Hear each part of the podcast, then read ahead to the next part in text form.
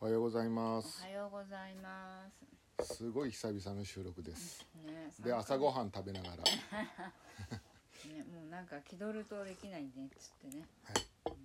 えっと2月からすごいストストップしちゃってそんな空いた。うんまああの長女がですね受験がありましてうんとね、大変だったね。大変でした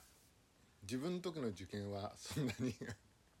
大変だと思わなかったけどそれは諸手続きは親がやってくれたからじゃなくて。あーなんか今年からあ高校受験だったんですけどインターネットでああ、そうね。初めてのこと試みでいろいろあったもんうね。んで先生方もすごい大変そうでヒアリングもそうでしょ。そうヒア都リング立のね。なんであの点数の付け方はどうなんだって娘言ってましたけどねヒアリングがね確かにね。ちょっとブログの方もあのもうバタバタで少し空いてしまったんでまた再開するんですけどそれに伴ってちょっと先にラジオでここに3ヶ月間の我が家のパいタや、ーンもうちょっと記憶ないよね、すでに。卒業がね2人だったからねそうそう、末っ子と長一番上がねどう3歳差だからさ分かっちゃいたけど来たねこの時が入学式も同日でね そうそだうからももうう入学式かぶった見事にパパとママでそれぞれ別れてそうで長女の入試と、まあ、学校関係は全部私がやったんですけどだから入学式も私がいてうん女の子なんだけど、うんまあ、入った高校が、まあ、ちょっとお父さんと仲がいい女の子が多おやいっ、ぱね、うんすごいね、お父さん同伴率高しっていううね、ん、でみんな仲良く話してるっていでもうなんかいいよねそういうのそれはちょっと面白いなっうていう、ん確かにやっぱ同じ学校選ぶからさ、うんだからある程度なんかこうなんだろう生活感とかさ、そういうの似てるうん、人たちやっぱ集まるのかなとは思うよねそうそうあ,、まあ、あとはそう入試があってもうハラハラだった自分の時全然ハラハラせんかったのに、うんそうなんだよね娘のはもう明日死ぬかと思うぐらいもうバクバクしたよね、僕は私立だったんですけど私立だから3科目で済んじゃうんだけどあの娘は都立が第一志望だったんであの5科目あるんですよね、5科目あるからまあ大変だなっていううんねママの私はね中学で受験しちゃって、6年間同じ学校だったから高校受験経験してないからさ僕も高校の時はね全くわからん、都立経験してないんでうん、あなたはねそと都内出身だけどね、う、うん学区も全然変わっちゃってたし あそうだよもう選ぶかだってもうだいぶ前だもんえらいあ前なた様が受験した時はすごい変わっちゃったからも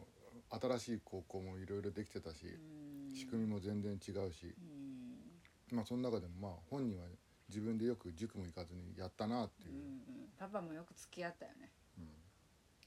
ねうちはパパが数学と理科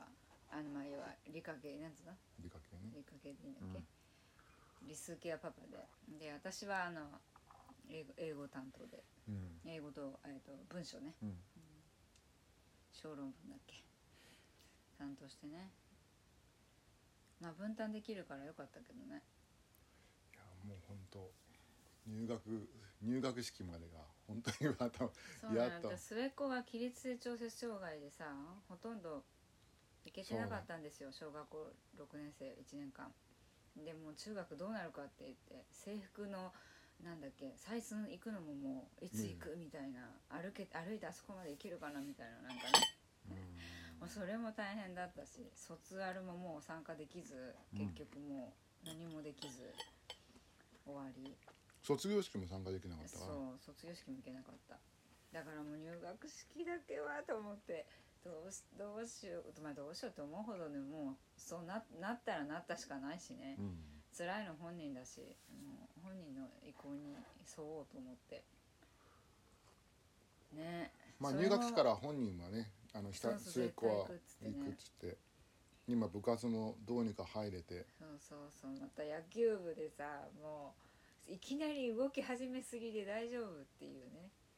やっぱちょっと歯抜けで休み休み行ってるけど、うんでもなんとかねそうね1週間休むってことなくなったよね、なんだったんだろうなと思うけど今今日もやっぱりめまいないってあめまいないんだないで最近もうその起立性のうんあの症状うんらしいものがなくて、ただの疲れだそうです、ああまあ1週間ねうんぶっ通しで行ったからねぶっ土通し日も行ったからねそうありえないねだって去年と今のさ絶対えらいことよまああの長女も学校行って初めてそのまあ初めてなんだけど高校行ってやっぱりその新しいところっていうのもあってねすごいこう新しい人たちと会うもともとその千葉からこちらに引っ越してきたんでやっぱ雰囲気も違うし、まずねあの新宿になれないっていうね、うん都会に慣れてない 都んで会になれない本当に新宿のあの大混雑が朝のラッシュなんでそれにこう揉まれるというか うんプレッシャーを浴びてるというか、ねでも本人はなんか通学っていうものを経験したいっつって通学できるようなところっつって選んだんだけどねそうもうある程度距離があるとこ近所の高校もね受けたんだけどね、うんそう徒歩で行けるやつ、 うんまでもあ そそこよっちりはやめたんだよね、うん結局のところ通勤を通勤っていうか通学通をしてる学そうそうしたいっつってでもそれで自分の首絞めちゃったよ ね思ったより大変だったみたいな、歩いて行った方が良かったんじゃないかな私はもうバス通学とか電車通学が嫌だったんで自転車で通える学校を選んだんで雨だろうが雪だろうが全めっ部ちゃ貴重だよね選び方あとは坊主になりたくなかったっていうねんんんうん今坊主だけどね本当だよ本当だそうじゃんウケるあんなに拒んだ坊主 まあ人生何が 本当わかんない本当そういやー無理だったねなんかうんあれこれね、もう心がもう無理、まあ引っ越ししてちょうど1年になるんですけどう、ん、まあ、もう一回片付けをしなくちゃいけないっていう、まあ、時も来てしまってうん今来てしもうまったっていうかまあ断捨離中、で前途のためにねうんした方が気持ちいいねっていう選択、改めてこうちょっと見るとうんうん、不要なものが多いっていうか、だから変わったんだろうね自分たちの中身がさうんなんかあのやっぱエネルギー論的に言ったらやっぱりねだんだんなんかそこが分かってくるとさいらないもんといるもんのそのなんだその基準うんが全然違うっていうか、うんうんなんかいつかっていつよっていうねそういつか使うかもみたいなよくあのいらないものは捨てるとかそういう本とかエッセイ書かれてる人は3年以上使ってないものは処分するとか書かれてたけど、まあ実際そうだなっていうそうだよねこの年になっていろいろ気づくっていう本当だよね、 3年間もうねうん今メルカリとかヤフオクとかそれこそ楽天フリマとか、うん今ちょっといろいろ使いこなしてみてるんですよ。こどのれ中でねそうそうどれがいいのかっていうもともとはヤフオクやってたんですねあの会社で不要品とかも売ってたこともあったしで自分自身もずっとあの大学の時から友達と一緒に売ったりとかねあそうなんだそうすごい昔からやってたんだよあそうなのそうそうそうそへえうでね面白いんだよヤフオクねだけど今メルカリできちゃったじゃないうんうんまあ昔なかったもんねでヤフオクはねやっぱねこう値段が上がってくのにまでね時間かかるんだようんね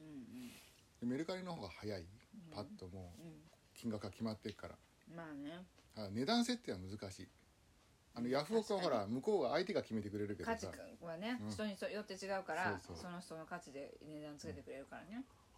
まあそこが面白みじゃないだってヤフオクハマった人って多分そこら辺をハマってるでしょいくらまで上がるのかみたいなそのなんかマネーゲームじゃないけどさなんかそういうの見るのもさ同じものでもメルカリで売るとこの金額だけどヤフオクで売ると値段が上がったりとかね、まあ、うん逆もあるんだうんけうんど、うんその辺の目利きがねなかなかあとなんかそこの各アプリのさ滞在してる人の種類っていうのあかもなう違う全然違うじゃん違う楽天もヤフオクヤフペイペイフリマかあと楽メ天ルカリはやっぱり主婦でしょ主婦が多いのかななんか出てるもん見てもなんかうんね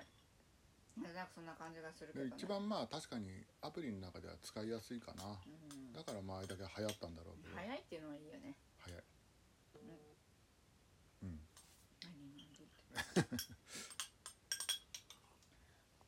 確かに早いうん